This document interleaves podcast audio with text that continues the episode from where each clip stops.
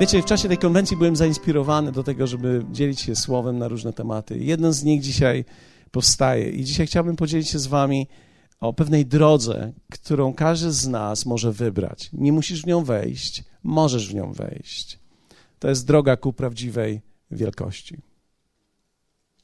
Droga ku prawdziwej wielkości. Psalm 37, werset 11. Jak wielu z Was chce mieć wielkie życie? Nie tylko wielki dom, nie tylko wielki samochód, bo to są najprostsze rzeczy, po prostu wielkie życie. Czy, czy, możecie, czy możecie wyobrażać sobie, czy wyobrazić sobie wielkość? Wielkość w kategorii życia wielkiego. Ja, ja myślę, że wielkie życie to jest życie, które jest rozdane. Wielkie życie to jest wtedy, kiedy człowiek ma wielki zasób w sobie, tak że może dzielić się z innymi. Wielkie życie jest wtedy, kiedy człowiek jeden może wpływać na wielu ludzi. Myślę, że wielkie życie jest wtedy, kiedy jeden człowiek może wpłynąć na swoją rodzinę. Myślę, że wielkie życie jest wtedy, kiedy człowiek może wziąć coś od Boga, rozwinąć ten potencjał, który w nim jest i podzielić się tym potencjałem z innymi. Wiedzą, zrozumieniem, przyjaźnią, miłością. Wiecie, wielkie życie ma swoisty zapach. Nie wiem, czy zwróciliście uwagę, ale e, na tej konwencji e, mieliśmy wielkich ludzi tu obecnych. Wiecie, nie tylko w ciele. nie tylko w ciele. Ale nawet kiedy, kiedy usłyszeliśmy po raz pierwszy Jay Pye, kiedy, kiedy głosił Jay, lata służenia, lata czegoś utworzonego wewnątrz niego, lata pewnych podjętych prawidłowych decyzji. I wiecie, ja, ja myślę, że e, gdzieś moje marzenie jest takie, abyśmy umieli wielkość tworzyć, abyśmy umieli ku wielkości zmierzać i abyśmy umieli się wielkością dzielić. Gdzieś w sobie e, podjąłem takie wyzwanie, że tu nie chodzi tylko o to, żeby Kościół miał wiele ludzi, ale żeby wielcy ludzie powstawali. Żeby wielcy ludzie powstawali. Dlatego, że wielcy ludzie dokonają wielkich rzeczy. Psalm 37 rozpoczyna pewnego rodzaju podróż dla nas dzisiaj. Myślę, że w przyszłym tygodniu będę dalej to kontynuował, dlatego że zegar odlicza mnie w dół, więc e, postaram się zrobić to najlepiej, jak tylko potrafię w tym czasie. Lecz pokorni odziedziczą ziemię i rozkoszować się będą obfitym pokojem. Przeczytajmy to razem. Lecz pokorni odziedziczą ziemię i rozkoszować się będą obfitym pokojem. Wiecie, to słowo mówi o pewnym stylu życia. Dlatego, że pokora jest oczywiście postawą, ale jest też stylem życia. Pokorni odziedziczą, inaczej mówiąc, otrzymają ją w darze ziemię. Wiecie, ja nie, nie sądzę, że to jest tylko i wyłącznie mowa o jakimś spadku. Ale to jest mowa o tym, że w zasadzie każdy obszar życia może być zdobyty pokorą. Pokorą można zdobyć każdy obszar życia. I nawet na dodatek jest powiedziane, że rozkoszować się będą obfitym pokojem. Inaczej mówiąc, nie tylko zdobędą dany obszar życia, ale również będą mieli w sobie wewnętrzny pokój. Poczucie, że wszystko jest w porządku. Boży pokój, szalom. Wewnętrzne odczucie pokoju, że wszystko jest poukładane, że wszystko jest na właściwym miejscu. Przypowieści 22:4 mówi takie słowo. To jest bardzo trudne słowo do przyjęcia na początku. Kiedy pamiętam, pierwszy raz przeczytałem to słowo, byłem taki, nie, nie tylko zdumiony byłem tym, ale jakby trochę się nie zgadzałem z tym słowem. Nagrodą za pokorę i bojaźń Bożą jest bogactwo, cześć i życie. Nagrodą za pokorę i bojaźń Bożą jest bogactwo, cześć i życie. Zwróćcie uwagę, mamy kolejny raz umieszczone słowo pokorę, ale mamy dołączoną do tego bojaźń Bożą. Co tak naprawdę nie jest jakimś lękiem przed Bogiem, ale jest respektem, szacunkiem. Szacunkiem do Bożego. Tak? Drogą ku wielkości dzisiaj, który chciałbym zobaczyć, żebyśmy przyjrzeli się temu, jest pokora. Problem jest z tym, że pokory nie widać. Pokory nie widać. Dlatego, że ona jest wewnętrzną postawą ciągłego poszukiwania.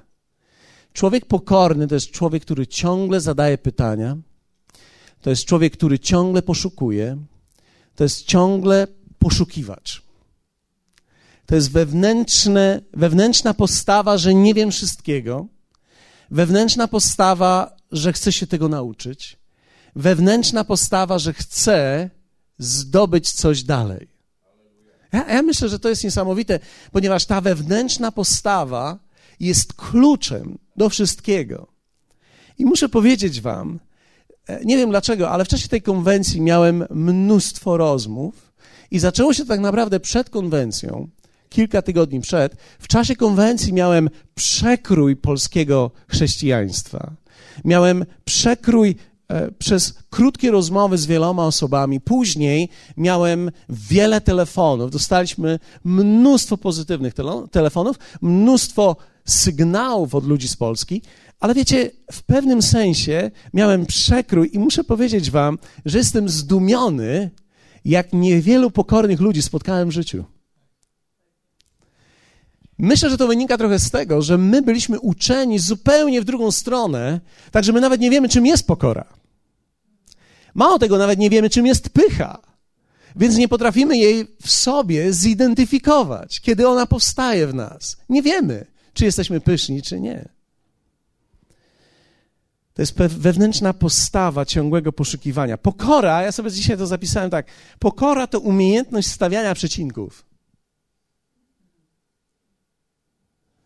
Czyli coś poznaję, coś wiem i stawiam przecinek, nie kropkę, stawiam przecinek.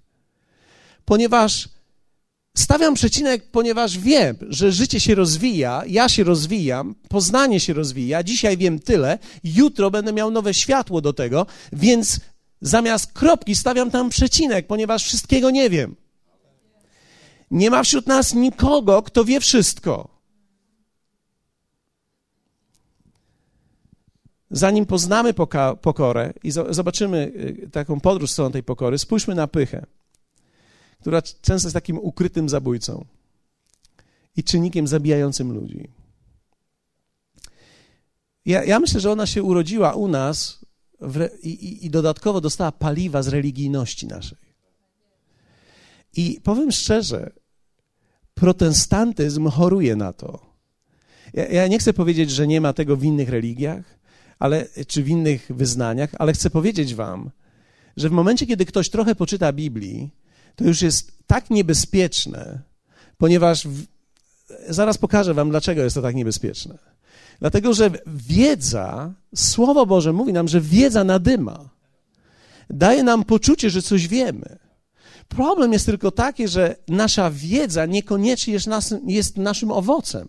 Jak wielu z Was wie o tym, że zanim człowiek przejdzie z miejsca, w którym coś wie, do miejsca, w którym wie, jak to użyć, i do miejsca, w którym to, że to użył, nawet zadziałało, to przechodzi jakiś proces.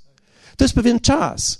Więc wiedza przychodzi do nas najszybciej. Wiedza jest prosta. Wiedza w pewnym sensie, wy, wybaczcie, ja nie chcę powiedzieć, że, że objawienie jest proste, bo objawienie jest z Ducha Bożego, ale nawet objawienie przychodzi do nas szybciej, niż jesteśmy w stanie przeżyć to i wytworzyć owoc.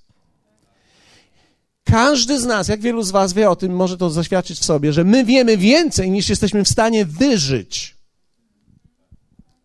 Większość z nas wie więcej, niż jesteśmy w stanie tego użyć, wypracować. Inaczej mówiąc, pokora to jest umiejętność dostrzegania tej różnicy pomiędzy tym, co wiem, a tym, co jest moim owocem. Więc teraz w jaki sposób przejawia się pycha. Szczególnie mówię to o tych, którzy znają trochę Biblię albo poczytali ją. My mamy ciągle chęć komentowania wszystkiego. Pycha to jest komentarz.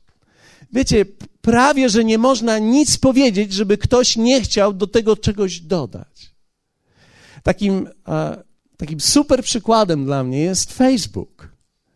Kiedy umieścisz coś na Facebooku, E, wiecie, nie chodzi mi o komentarze wszystkie, bo są różne komentarze, ale czasami widać z komentarzy, że ludzie chcą poprawić ciebie. Czyli powiedziałeś coś, ale przecież wszystkiego nie powiedziałeś. I to nie, to nie zawsze tak jest. Więc w pewnym sensie, żeby coś napisać, jedno zdanie, które ma sens, trzeba byłoby tak naprawdę całą Biblię przez, tak, zacytować, żeby miało sens. Ale nie, ty chcesz napisać jedno zdanie, które ciebie poruszyło, które daje ci pewnego rodzaju myśl. I wiecie, do tego dołącza się kilka osób, które próbują ci powiedzieć, nie, a to do końca tak nie jest. Że jeszcze jest tak. I wiecie, to wszystko jest w porządku, ale pycha to jest chęć komentowania wszystkiego. Ja nie wiem, czy, czy wy zauważacie to, ale ja próbuję to w sobie zabić. Ja nie chcę tego zabić w ludziach. No to ludzie, każdy zabija swoje, tak? Każdy zabija swojego formala, tak? Czy farmola, nie wiem, ja już nie pamiętam. Farmol to był, okej. Okay. Każdy zabija swojego farmola, więc ja, ja, nie próbuję zabić w ludziach tego, ja próbuję w sobie. Ale to jest niesamowita nauka, kiedy po, pokazuje mi to, że większość ludzi próbuje skomentować każdą rzecz. Pycha to jest również chęć wyrażania swojego zdania na każdy temat. Na każdy temat. Ja prawie na każdy temat, prawdopodobnie każdy z nas ma zdanie. Przynajmniej powinien mieć. Ale myślę, że to jest umiejętność, żeby nie za każdym razem chcieć wtrącić to Twoje zdanie. Ponieważ kiedy ja chcę za każdym razem wyrazić moje zdanie, to mówi to o tym, jak bardzo ważne jest dla mnie to zdanie. Inaczej mówiąc, jestem zaślepiony w mojej pysze. Pycha to jest chęć ciągłego mówienia o tym, co ja o tym myślę. Pycha to jest również nieumiejętność rozpoznania wielkości. Wiecie, ja jestem zdumiony. Miałem kilka takich przypadków, podam wam, ponieważ one są bezosobowe. Znaczy, to się zdarzyło naprawdę, ale nie traficie nigdy, kto to było i to jest super. Ale e, pamiętam, w czasie konwencji usiadłem z kimś i w pewnym sensie chciałem zapytać ich, co słychać? Jak to przeżywacie? I ktoś siedzi naprzeciwko mnie i tak, hmm, hmm, hmm. Ja mówię, myślę, że... I ten człowiek zadaje mi pytanie, co ty myślisz? Ja mówię, ja myślę, że idziemy do przodu dalej. Myślę, że robimy tą konwencją pewien krok do przodu. Ten człowiek spojrzał na mnie i tak, hmm, no ze wszystkim to się nie zgadzam. Myślę sobie, no w porządku. Ile konwencji w życiu zrobiłeś? Nie, ja nie zrobiłem żadnej konwencji. Ja nigdy nie zrobiłem żadnej konferencji. Mało tego, nie jestem nawet w żadnym kościele, tylko tak sobie jeżdżę od czasu do czasu, tu, to tam. A ja sobie, wow, wow. Wiecie, pamiętam jak ktoś głosił, było to chyba wieczorne spotkanie, po spotkaniu podchodzi, podchodzi do mnie e, dwójka osób i jedna z nich mówi do mnie, no nie ze wszystkim się jednak zgadzam. A ja sobie, prawdopodobnie każdy z nas mógłby to powiedzieć. Prawdopodobnie każdy z nas ma rzeczy, które są dla niego łatwiejsze, niektóre są trudniejsze, niektóre rozumiem, niektóre nie rozumiem. Ale wiecie, w momencie, kiedy ja mówię nie zgadzam się, to oznacza, że ja wiem, jak jest. I w momencie, kiedy ja wiem, jak jest, a ten, kto do mnie mówi, nie wie, jak jest, to nie jest dobrze. Posłuchajcie mnie. Kiedy dziecko mówi do rodzica, nic nie rozumiesz, to nie jest dobrze. To jest oznaka pychy. Wiecie, myślę, że musimy umieć ją rozpoznać. Rozpoznać ją w sobie. Dlatego, że ja pamiętam, ja sam taki byłem. Wiecie, to jest zrodzone z naszej starej natury, której byliśmy i pozostał nam ten umysł, nawet po Nowym Narodzeniu. Pamiętam, poszedłem na pierwsze spotkanie chrześcijańskie. W życiu nie widziałem Biblii. Nigdy nie widziałem Słowa Bożego. I wiecie, ktoś zaczął coś mówić, a ja już wiedziałem, przeciwko czemu jestem. Wiecie, to zajęło mi dwadzieścia parę lat, żeby zrozumieć, za czym naprawdę jestem. Dzisiaj mogę stać przed wami i powiedzieć, wiem, w którą stronę idę, wiem, jaka jest wizja tego miejsca, wiem, co jest we mnie, wiem, że Bóg to potwierdził, idę tam. Zajęło mi dwadzieścia parę lat, żeby zobaczyć, w którą stronę idę, ale nie potrzebowałem nawet jednego dnia, żeby wiedzieć, przeciwko czemu jestem. Chciałem, żebyście zobaczyli, że to jest tak naprawdę korzeń pychy, który jest w człowieku.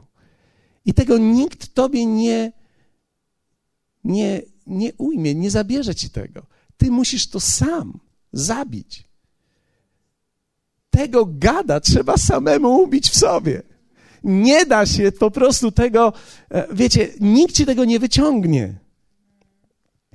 To jest nieumiejętność rozpoznania. Pamiętam, siedzimy który, w którymś momencie i zaprosiłem kogoś, żeby porozmawiał z Tony Millerem. Pomyślałem sobie, wiecie, pięć minut, e, pięć minut z tym człowiekiem zmieniło moje życie. Więc pomyślałem sobie, że pięć minut z tym człowiekiem może zmienić również kogoś życie. I siedzi ten człowiek i, i, i Tony Miller pyta go, opowiedz mi o swoim kościele, opowiedz mi, co słychać. I ten człowiek mówi, myślę, Tony, że nie jesteś gotowy dzisiaj na moją opowieść.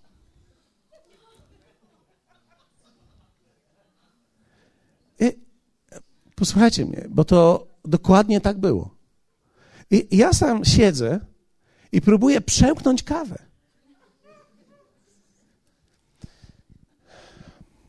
To jest trochę tak, jak, wiecie, Jezus przyszedł na ziemię.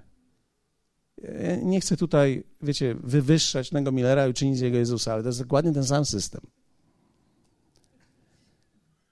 Mo, faryzeusze przychodzą do Jezusa, mogą zadać mu jakiekolwiek pytanie, chcą zadać. Mogą zapytać go o wszystko w życiu. Coś, co może zmienić ich życie. Wiecie, Syn Boży przychodzi z całą pełnią, może zadać mu jedno pytanie i oni przychodzą do niego i zadają mu pytanie, dlaczego uzdrowiłeś ją w sabat? To nawet nie było pytanie, to był zarzut. Jesteś w obecności Syna Bożego i nie wiesz, o co masz zapytać, zarzucasz mu siedzisz obok Tonego i mówisz mu, Tony, nie jesteś gotowy. Ja już chciałem pomyśleć sobie, to okej, okay, oświeć go. Daj mu trochę światła. Myślę, że człowiek, który głosił na 70, wiecie, dwóch, w 72 krajach świata do prawie 200 tysięcy przywódców, pastorów, twarzą w twarz, myślę, że jest w stanie ci pomóc.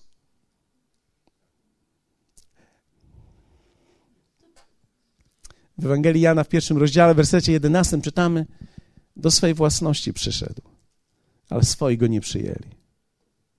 Wiecie, to jest niesamowite, że Jezus przyszedł do swojej własności, a swoi go nie przyjęli. Dlaczego?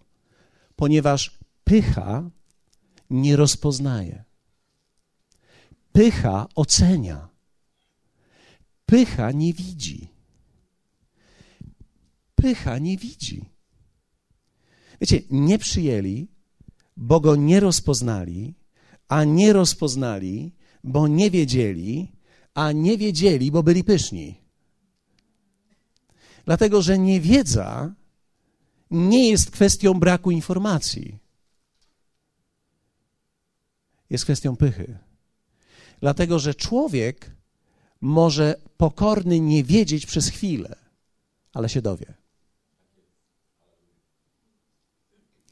Nie ma wśród nas nikogo, kto nie mógłby dowiedzieć się o czymkolwiek w życiu potrzebujesz dzisiaj, żeby sobie pomóc. Masz problemy w małżeństwie? Jest cała wiedza dostępna dla ciebie, żebyś wyprostował małżeństwo i uczynił z niego niebo. O, ktoś może powiedzieć: Nie, nie, nie, nie, tak nie jest, ty nie rozumiesz. Okay, widzisz, właśnie o to tu chodzi. Właśnie czekałem na to, że, że to jest właśnie to. Nie rozumiesz. Jesteście ze mną? Właśnie to jest oznaka pychy, kiedy ktoś mówi, ale ty nie rozumiesz mojej sytuacji. Problem nie jest tym, czy ja rozumiem Twoją sytuację. Problem jest, czy Ty rozumiesz ją. Ponieważ moje zrozumienie nie pomoże, Twoje zrozumienie Twojej sytuacji Ci pomoże. A my wszyscy mamy możliwość w Bogu pójścia dalej w naszym zrozumieniu, w, naszej, w naszym namaszczeniu, w tym wszystkim, co jest od Boga. Cokolwiek On ma dla nas, jest dostępne dla Ciebie i tylko w pokorze można to przyjąć, bo pokora uniży się, aby pytać. Wiecie, brak poznania jako stan to brak szukania. Brak szukania to pycha. Apostoł Paweł mówi: Nie ma kto by szukał Boga. Nie ma ani jednego. I teraz nie ma kto by szukał Boga, to nie jest kwestia, nie wiedzieli, że był. Tylko to jest pycha w sercu. Pycha sprawia, że człowiek nie widzi. Pyszny nie szuka, tylko definiuje i określa. Pyszny jest uparty w swoim zdaniu. Jedna z najtrudniejszych rzeczy w życiu to jest być z człowiekiem, który mówi, ale tak jest na pewno. Ja tak wiem. Kiedy zadajesz mu pytanie, ale czemu tam jest źle? Nie wiem, ale ja wiem, że tak musi być. Wiecie, upór jest, jest sygnałem pychy. Jedni z największych ludzi, których poznałem, mają w sobie cichość, nie muszą krzyczeć. Dlatego, że krzyk, ja nie mam na myśli kazania, wiecie, w ekscytacji, ja mam na myśli krzyk, podniesiony głos względem kogoś oznacza, że człowiek odczuwa, że stracił autorytet. Za każdym razem, kiedy jako rodzic krzyczysz na swoje dziecko, to jest dowód na to, że poczułeś, że straciłeś autorytet, próbujesz go odzyskać. Nie można go odzyskać krzykiem. Można tylko wystraszyć dziecko. Jesteście ze mną? Wielu mówi, z czym się nie zgadza albo się zgadza. A to jest pycha. Zgadzam się albo nie zgadzam się. To jest pycha. Wiecie, trzeba umieć powiedzieć rzeczy. Na przykład, czuję, że tak jest, albo tak dzisiaj odczuwam. Ale nie mów, że tak jest. Na pewno, bo tego nie wiesz. Ty odczuwasz. To jest prawda. Wiecie, jest wielka różnica pomiędzy mówieniem prawdy, a byciem pysznym. Dlatego, że niektórzy ludzie mówią prawdę, a w dalszym ciągu są otwarci na korektę. Wydaje mi się, że tak jest. Odczuwam, że tak jest. Stwarza to we mnie takie odczucie. Wiecie, jest tak wiele bezpiecznych sformułowań, które myślę, my wszyscy musimy się uczyć. Ponieważ jest to tak ważne. Potrzebujemy takiego odczucia, że ja stawiam przecinek w życiu. Wszystkiego nie wiem. Myślę, że to jest niesamowite, kiedy człowiek może się przyznać sam przed sobą, że wszystkiego nie wiem. Wiecie, w, Ewangel- w Jakuba w 1,19 nie musicie otwierać tego tekstu, ale chciałbym, żebyście posłuchali go. Wiedzcie tu, umiłowani bracia moi, a niech każdy człowiek będzie skory do słuchania. Powiedzmy razem, skory do słuchania. Nieskory do mówienia. Wiecie, Jakub mówi, nieskory do mówienia to nie jest ten, który milczy. Tylko to słowo mówienie to jest w greckim głoszenie i wyrażanie swoich opinii. Ja myślę, że tak jest. Ja myślę, że tak jest. Uważam, że tak jest. Uważam, że powinniśmy. Uważam, że nie powinniśmy. Pierwsze pytanie jest takie, czy ktoś cię pytał o zdanie? Dlatego, że wiecie, my w Polsce byliśmy uczeni mówienia o wszystkim, do wszystkiego nie ma znaczenia. Więc nauczyliśmy się mówić na władzę, na autorytety kościelne. Co tam? Nauczyliśmy się mówić na temat kościołów. Ten jest martwy, ten jest żywy.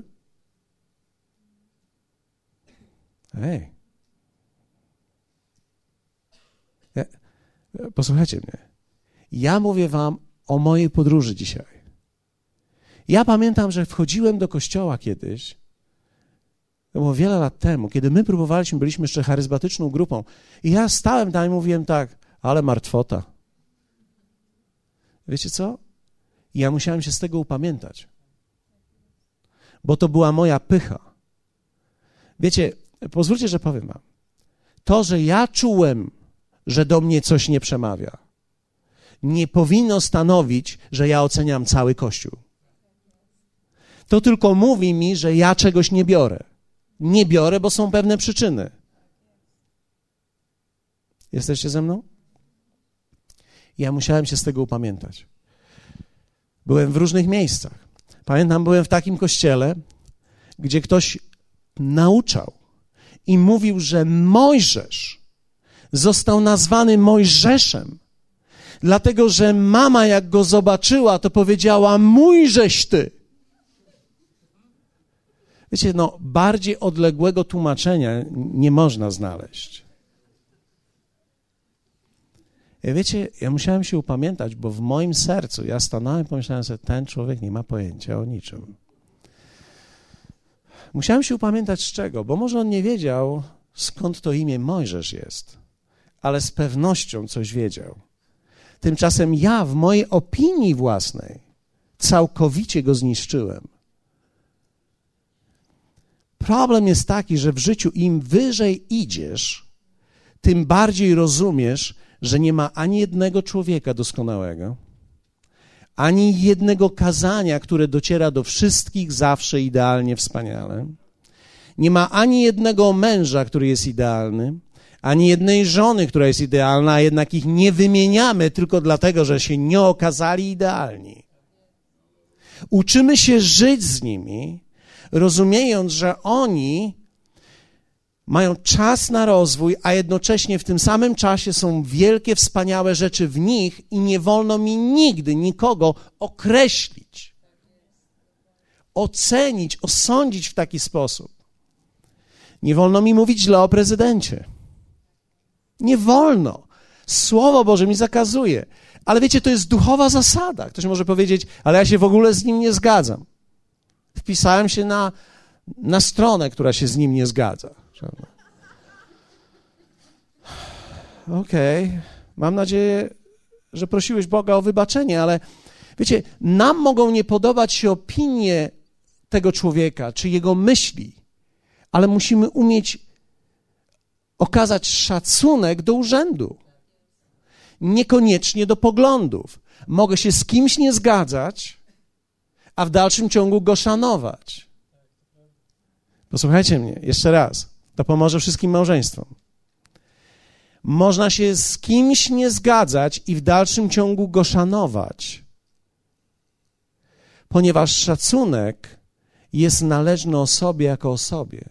W urzędzie Słowo Boże obliguje mnie, abym szanował urzędy. Więc teraz, posłuchajcie mnie, jadę do jakiegoś kościoła.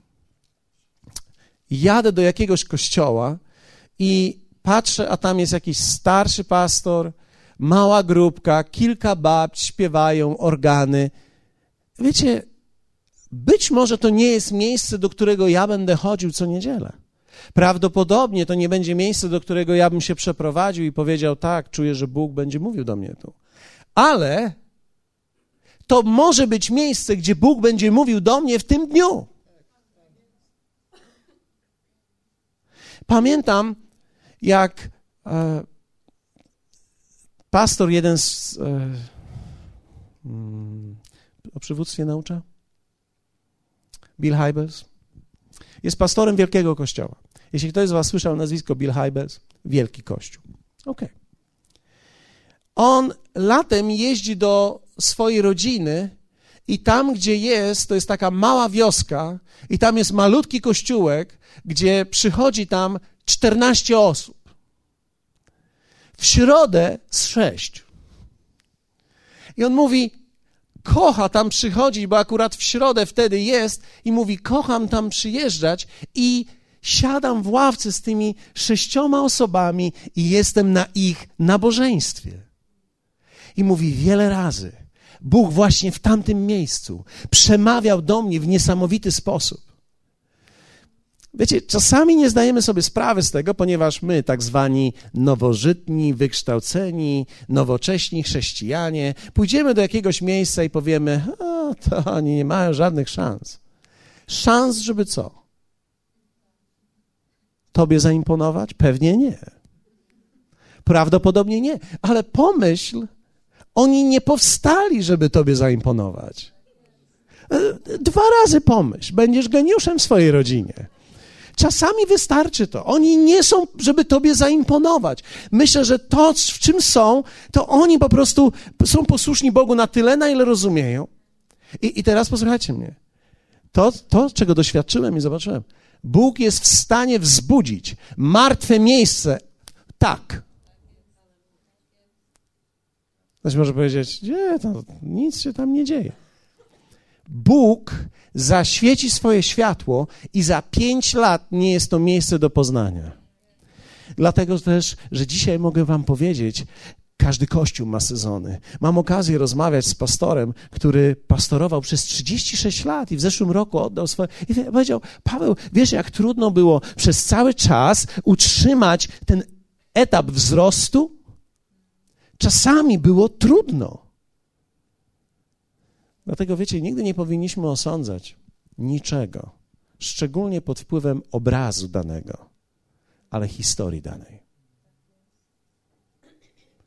To samo dotyczy organizacji, ludzi, kościołów, ale szczególnie ludzi. Myślę, że to jest tak ważne, abyśmy umieli patrzeć na człowieka i widzieć w nim Boży potencjał. I jeśli tylko chce, pomóc mu. Jeśli nie chce, ok. Ale jeśli chce, pomóż mu. Wiecie, religijni ludzie mają nieprawdopodobną pychę podszytą wersetami.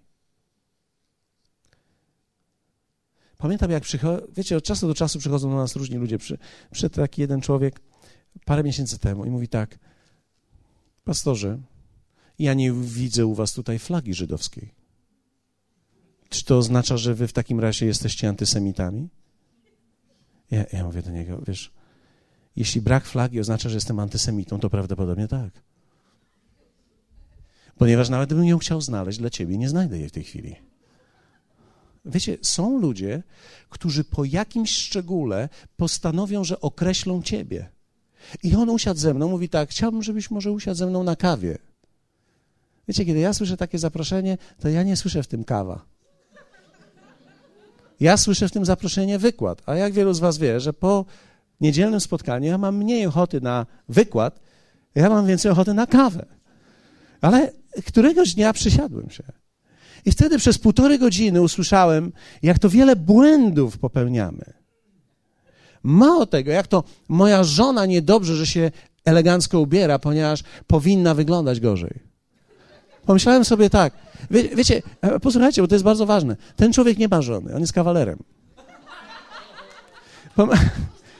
pomyślałem sobie, ja myślę, że to jest szczęście dla jakiejś kobiety, którą, ale pomyślałem sobie tak. My strzelamy pychą na każdą stronę i nawet nie widzimy tego.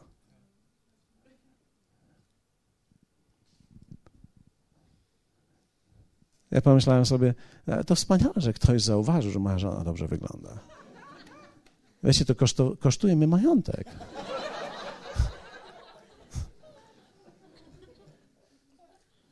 I ja myślę, że to jest dobrze.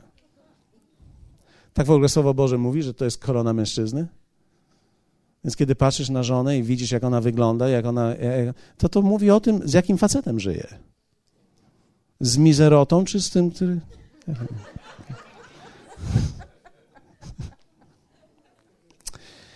Tak naprawdę tę pychę nabywa się, kiedy klimat jest odpowiedni. Wiecie, można żyć w środowisku, które jest pyszne. Ktoś napisał do mnie niedawno list i zapytał tak, a czy ateista też może przyjść na spotkanie? Ja mówię, każdy może przyjść na spotkanie. Ja nie wiem, czy zostaniesz ateistą. Tego nie mogę ci zagwarantować. Ale możesz przyjść, każdy może przyjść na spotkanie. Jezus powiedział o tym, że ludzie, faryzeusze, zmienili prawo Boże dla tradycji ludzkiej. To była pycha. Wiecie, poznanie kilku rzeczy nie, czyni nikogo z nas profesjonalistą. Ja pamiętam, wiecie, to jest niesamowite, ale pamiętam, jak John Austin to opowiadał na którejś ze spotkań dla pastorów. John Austin, ten, który już nie żyje, nie Joel, John. John opowiadał mi tak, właśnie pastorowałem jakieś 15 czy 19 lat już, mniej więcej takich, naście, ale wyżej. I podszedł do mnie pewien młody człowiek po szkole biblijnej i mówi tak, widzę, pastorze, że nie rozumiesz wiary.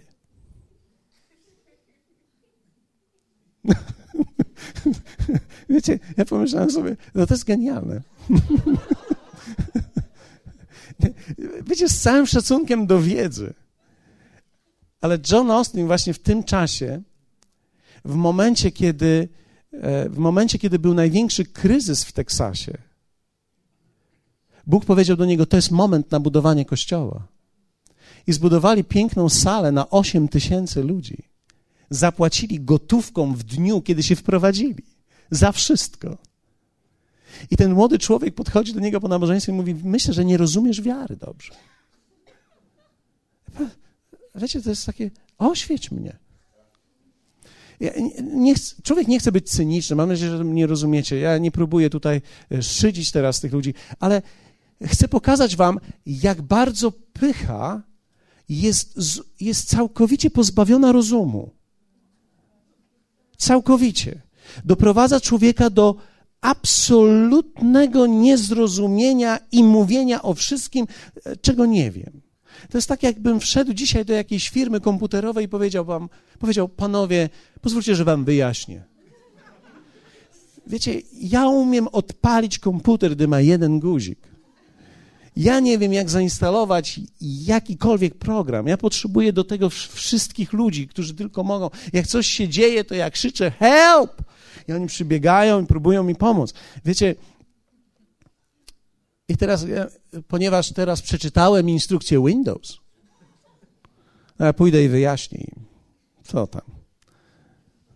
Co? A dlaczego nie? A dlaczego nie? No czemu nie? Co? Każdy może przecież. Śpiewać każdy może. To trochę brzmi w ten sposób, tak jak u nas w Polsce. Śpiewać każdy może. Jezus powiedział tak. A gdy ujrzał wielu faryzeuszów i sadyceuszów w Ewangelii Mateusza w siódmym rozdziale, przychodzących do chrztu, rzekł do nich, plemię żmijowe. Kto was ostrzegł przed przyszłym gniewem? Wydawajcie więc owoc godny upamiętania. Niech wam się nie zdaje, że możecie wmawiać w siebie ojca, mamy Abrahama. Powiadam wam bowiem, że Bóg może z tych kamieni wzbudzić dzieci Abrahamowi a już i siekiera do drzew jest przyłożona. Wszelkie więc drzewo, które nie wydaje owocu dobrego, zostaje wycięte i w ogień rzucone. Wiecie, chciałbym, żebyście zobaczyli mechanizm pychy, bo właśnie mechanizm pychy polega na tym, że oni teraz pomyśleli sobie tak, Jan jest popularny, Jan jest na topie. My chcemy być na topie. Jesteśmy trochę w cieniu, nasze stoiska jakby są mniej odwiedzane, więc teraz my wejdziemy do chrztu i przez chrzest nam się wszystko dalej będzie powodziło. Z wyjątkiem tego, że Jezus mówi do nich: owoc jest kluczem. Owoc jest kluczem. Owoc jest kluczem. Owoc życia. Owoce życia są prawdziwym sprawdzianem naszego chrześcijaństwa. Powiedzmy razem owoce. Wiecie, w czymkolwiek nie przynoszę owocu, gdzie mam porażkę, znajdę pychę. Gdziekolwiek mam porażkę, prawdopodobnie znajdę pychę. Jeszcze raz powtórzę. Gdziekolwiek w życiu masz porażkę, prawdopodobnie znajdziesz tam pychę, która zaciemnia ci prawdę. Żyjesz w jakimś obszarze kłamstwa i podoba ci się to zrzucenie na kogoś winy jest, brzmi fantastycznie. Wytłumaczenie porażki jest dowodem uporu, a to jest pycha do kwadratu. Więc teraz, kiedy ktoś przychodzi do ciebie i mówi tak, widzę, że nie radzisz sobie z tym, pozwól, że ci pomogę. A ten człowiek mówi, ty nie rozumiesz mojej sytuacji. To jest pycha do kwadratu. Powiedzmy razem, pycha do kwadratu. Dlatego, że jeśli, jeśli ja zaczynam tłumaczyć siebie, zaczynam trwać w uporze. Upór zawsze doprowadza mnie do osądu. Ja, rzeczywistość życia jest na tyle taka, powiem trudna, ale życie wszystko zweryfikuje. Każdą nieścisłość życie zweryfikuje. Więc jak rozwijać pokorę w swoim życiu? Szybkie trzy strzały, dwie minuty i idziemy. Uważajcie. Bądź otwarty naprawdę o sobie. trzeba umieć połączyć to, co Bóg uczynił dla mnie i co uczynił we mnie. Wiecie, najpiękniejsi ludzie, z którymi jest dobrze być, to tacy, którzy są otwarci naprawdę o sobie. Nie boją się jej i z wdzięcznością przyjmują uwagę. Wiecie, naprawdę o sobie w każdym obszarze. Ja, myślę, że niektóre rzeczy mogą być raniące, ale na przykład mogę podejść do Artura i powiedzieć tak: Hej, myślę, że potrzebujesz się ruszać. Ja myślę, że musisz pobiegać. I teraz, wiecie, ja chcę dobra jego. I teraz on może powiedzieć: Gdybym miał tyle czasu, co ty, to też bym biegał. No pewnie, że tak. Prawdopodobnie tak. Ale wiecie, piękne jest, kiedy ktoś odwraca się w takiej sytuacji i powie: Dziękuję Ci, że o mnie się troszczysz. Ja myślę, że przyjmuję te słowa, wiesz? Ja myślę, że Bóg do mnie mówi w tym. Ja myślę, że to jest w tym coś Bożego. Wiecie, Bóg będzie do nas mówił też przez ludzi, którzy są wokół nas i myślę, że to jest piękne, kiedy możemy tworzyć grupy, przyjaźnie, ludzi, którzy się nie obrażają na siebie, ale słuchają do siebie pewnej prawdy. Myślę, że jest, to jest niesamowicie twórcze. Pokora jest, jest fantastyczną drogą. Wiecie, ja, był czas, ja nie miałem w ogóle żadnych pieniędzy. Tankowałem denaturat i to resztki, żeby dojechać na spotkanie. I, I to, czego nie wiedziałem, wiecie, brak pieniędzy to jest stan, ale długi brak pieniędzy to jest koncepcja życia. Tak jak bycie w długu to jest stan dany, ale posiadanie długów przez 10 lat to jest koncepcja życia. I teraz w momencie, kiedy ja znalazłem się w tym, ja nie miałem pieniędzy, to nie był jeden dzień, gdzie nie miałem pieniędzy. Ja w ogóle nie miałem pieniędzy, nigdy ich nie miałem, nie miałem w tym momencie i przez kilka lat w ogóle nic nie miałem. Jak wielu z Was wie o tym, że po pewnym czasie ja odkryłem, że to nie jest tylko kwestia tego, że ja czegoś nie wiem, ale że ja mam pewną pychę, która jest we mnie. Ja, ja tłumaczę, ja tłumaczę dlaczego tak, dlaczego tak, dlaczego tak. Przecież normalne jest, w Polsce jestem, prawda? A, aż, aż, przyjechał, aż przyjechał ktoś i powiedział, że że Bóg, który jest w niebie, tak samo się troszczy o lodówkę w Szwecji, jak w Polsce. Bo to nie jest szwedzki Bóg, ani amerykański Bóg, to jest Bóg. I nagle zostałem bez moich argumentów, ale musiałem przyjąć brak swoich argumentów. Więc bądź otwarty naprawdę o sobie. Jest wielu ludzi, którzy ci powiedzą. Pycha zawsze znajdzie argumenty. Wiecie, nie można nikomu nic na siłę objawić. Człowiek, który nie szuka, rzadko znajduje. Ja nie mówię, że nie może znaleźć w ogóle, ale rzadko znajduje. Natomiast każdy, kto szuka, znajduje. Ciągle poszukuję czegoś, co mogę zmienić. Ciągle poszukuję nieprawdy w tym, co widzę. Ciągle poszukuję czegoś, co można zrobić lepiej, udoskonalić. Ciągle poszukuję, jak być twórczym. Ciągle poszukuję nowego języka do ludzi. Jak być uprzejmym. Jak być łagodnym. Jak być łagodnym? Jak się denerwują, to po prostu. Nie, jak być łagodnym, nawet gdy się denerwują. Nie bądź, bądź otwarty naprawdę o sobie. Kto, kto z Was chciałby to posiąść? To jest, to jest droga ku wielkości. Drugie, nie oceniaj ludzi. Można ocenić czyn, można ocenić, jak się czuje, ale nie można ocenić człowieka. Czuję się zdradzony na przykład. Może być w takiej sytuacji. Ale niekoniecznie ten ktoś jest zdrajcą. Dlatego, że jak posłuchasz historii tego człowieka drugiego, to może się okazać, że on tak nie wyszło tak. Więc nie określajmy zdrajca. Czułem się zdradzony. Wiecie, na to, żeby człowiek się czuł zdradzony, niewiele trzeba. Nie oceniaj kościołów. Nie, nie możemy sobie pozwolić na to, że będziemy mówili, kościół baptystyczny jest kiepski, zielonoświątkowy jest kiepski, katolicki jest kiepski. No co my mówimy wtedy? Albo anglikański jest kiepski. Słabe to są kościoły, bardzo słabiutkie kościoły.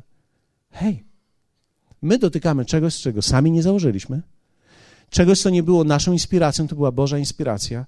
To nie jest nasza odpowiedzialność za stan, w którym dzisiaj są. Nie mamy żadnego wpływu na to, co tam się dzieje.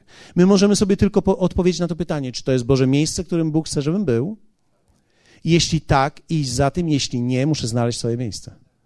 Nie oceniajmy niczego. Nie oceniajmy ludzi. Nie oceniajmy ludzi po ich mo- w ich momencie. Osąd nic nam nie daje oprócz poczucia wyższości, bycia lepszym. Nie oceniaj, czy coś jest duchowe albo nieduchowe. Na przykład kazanie było duchowe albo nieduchowe. To jest bardzo subiektywne. Muszę wam powiedzieć, bardzo subiektywne.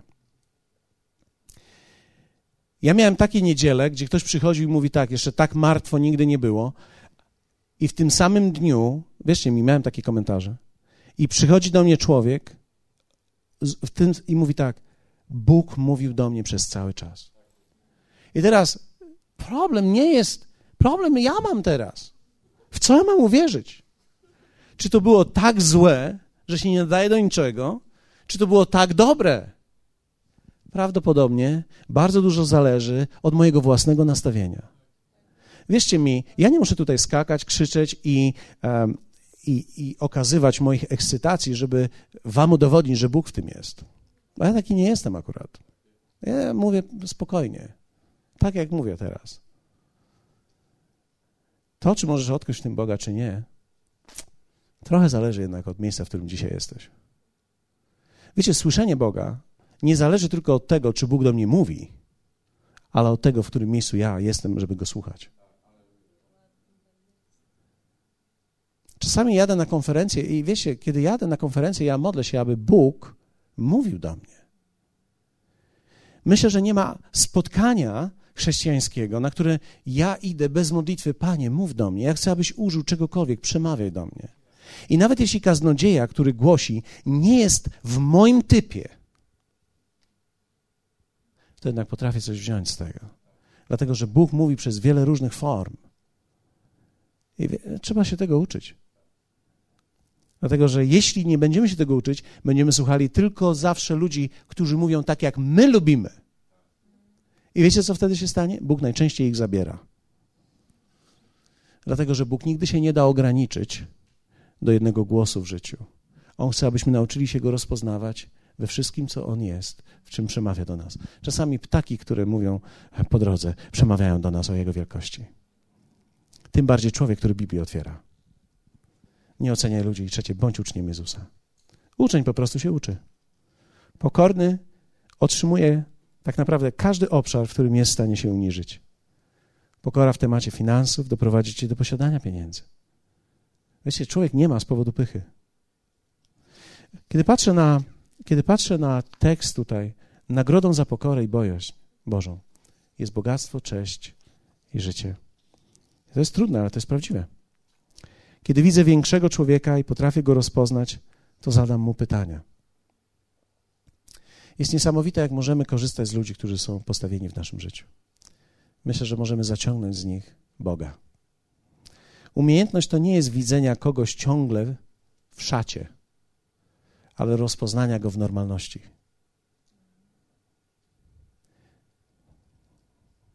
Jesteście ze mną? Wiecie, że są ludzie, którzy boją się ze mną kawę wypić? Tak jest. Dlatego, że myśl, oni, oni mają mnie obraz tylko przez mikrofon. Wiecie, Boży człowiek nie kończy się, gdy odkłada mikrofon. Jeśli prawdziwy coś jest Bożego, Boże jest wszędzie. Uczniowie zawsze zwyciężą. I chciałbym, żebyśmy modlili się na koniec, abyś prosił Pana, aby uczynił Ciebie uczniem. Pamiętam, jak jeden z apostołów w Afryce, który został zabity, został zabity, założył 270 kościołów. 3 miliony 700 tysięcy ludzi przyprowadzonych było do Jezusa z powodu Jego służby. W liście, w noc, którą napisał, odczytywałem go kiedyś, to była jego ostatnia noc i tej nocy był zabity. W liście, który został znaleziony, napisał: Największa rzecz, która mnie w życiu spotkała, to jest to, że mogę nazywać się uczniem Jezusa Chrystusa. Uczeń zawsze się uczy. Zawsze się uczy. Wiecie, ja rozmawiałem teraz z Tony Millerem i powiedziałem: Jeśli kiedykolwiek zobaczysz u mnie, że wydaje mi się, że coś wiem, a nie wiem, strzel mi w ucho, proszę cię zrób coś ze mną, wyślij sygnał w moją stronę, ponieważ chciałbym cały czas rosnąć i być na drodze ku wielkości, ponieważ ja wierzę w to, że Bóg umieścił w każdym z nas swoją wielkość. I pokorą jesteśmy w stanie ją rozwinąć. Powstańmy. Chciałbym, żebyśmy przez chwilę prosili Pana, aby uczynił nas w naszych sercach uczniami. Wiecie, nawet kiedy myślimy o konwencji, co Bóg mówił do nas w czasie konwencji, który z kaznodziejów był lepszy? Bądźmy ostrożni w tym. Możesz powiedzieć, ten przemawiał do mnie bardziej niż ten. Ale się okazuje czasami, że ten, który przemawia do mnie bardziej niż dany w tym momencie, wcale nie oznacza, że jest większy, lepszy i ważniejszy. Ponieważ ja byłem na spotkaniu 14 lat temu, kiedy głosił Brian Houston, Ray McCauley, wielcy. I na poranne spotkanie, które jest przeważnie spotkaniem dla zabicia czasu, poprosili, aby głosił nieznany pastor Tony Miller, który miał 150 osób w Cluston, w miejscowości, którą wszyscy mylą z Houston. A on nie jest Houston, tylko jest Cluston. Jak kluska. I Cluston ma 5 tysięcy mieszkańców. Jak się nie zatrzymasz we właściwym momencie, to przejechałeś tą miejscowość. I on wyszedł, podciągnął swój dwumetrowy pasek i zaczął mówić. I tego wieczoru, tego poranka usłyszałem, jak wielkość przemawia do mnie. On nie był największy w służbie, przemawiał do mnie. I szanuję wszystkich tych, którzy byli tam. Ale to był głos, który przyciągnął mnie. I Bóg mówił do mnie na tej konferencji. Wiecie, jeśli Bóg jest w stanie przemówić do nas przez jednego człowieka w czasie konferencji, to wydaje mi się, że to już jest dużo.